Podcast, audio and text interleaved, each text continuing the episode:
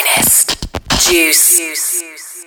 So, um, Yak's come a long way since you released the debut single back in 2015.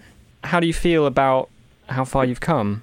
Mm, I don't know really. You don't. I mean, you never. You always seem to look at what's about to come. I suppose. I don't. I don't really tend to dwell on uh, what's been, but I'm always very um, grateful to have the opportunity to make some music. But I'm just kind of thinking about new music. Really, I don't. I don't it's, it's been a bit of a weird year, really. So I don't. I don't really been writing a lot. I'm, I'm not playing as many gigs and a few different lineup changes and stuff. So finally, the last couple of months, it's kind of felt like um, better than ever, really. And you've kind of found a new home on Yala Records?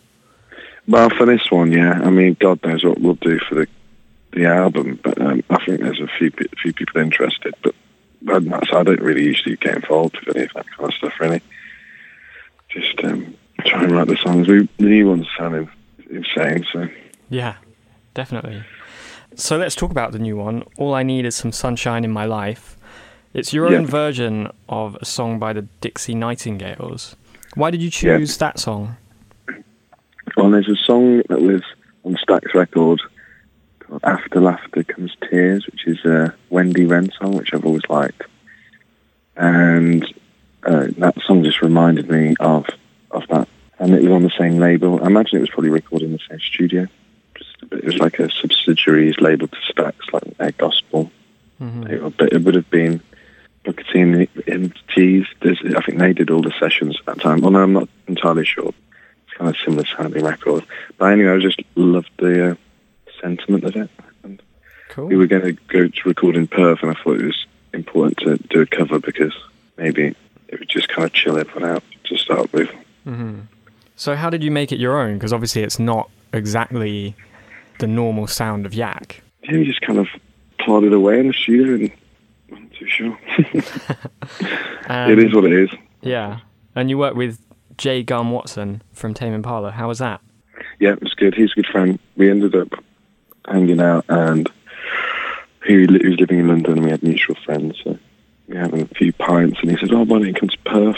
Was "That's just a silly idea." And then suddenly it kind of started making sense because Andy, who played bass, he was in going to be in Melbourne, and he was going back to New Zealand for the first time, and I was going to be in Japan. So it kind of seemed like it would make sense to meet there, really.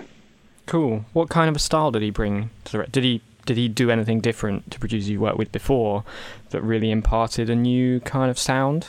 Yeah, I mean, it was just nice to hang out with you. We kind of get on, a few beers, bit of swimming, and then 10, 10 hours in the studio, and then, you know. Sounds alright. It's, just, it's quite nice, yeah. Yeah.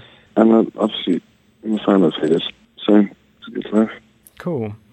So you're playing a live show uh, in Brighton. on That's the October- first one, isn't it? Yeah, first show of. When of is that? Is that Wednesday? It's October the fourth, so uh, that is indeed a Wednesday. You are clued up. Wednesday? Uh, Well, that'll be the first one, so that'll be interesting. It'll be the first one that we've played with our new bass player, Vinny. So, yeah. Cool. should be entertaining, if nothing else. Yeah, you you're quite well known for having pretty crazy live shows. Yeah. How do you bring the energy to the stage? get up there and uh, do the business. I always think it'd be much more dignified just to kind of stand there and look, um, you know, like a statue. But as soon as you get on there, you kind of get into it. I. So I guess the uh, the question that this single begs is: Is there an album coming? When's it coming? Have you announced anything to do with that? I think it's been announced, but we've been we're in the studio last weekend as well, so um, it'll be early next year. And that's the plan, anyway, unless we get run over by a bus or something. But should be around that time. Hopefully, we have something coming out February,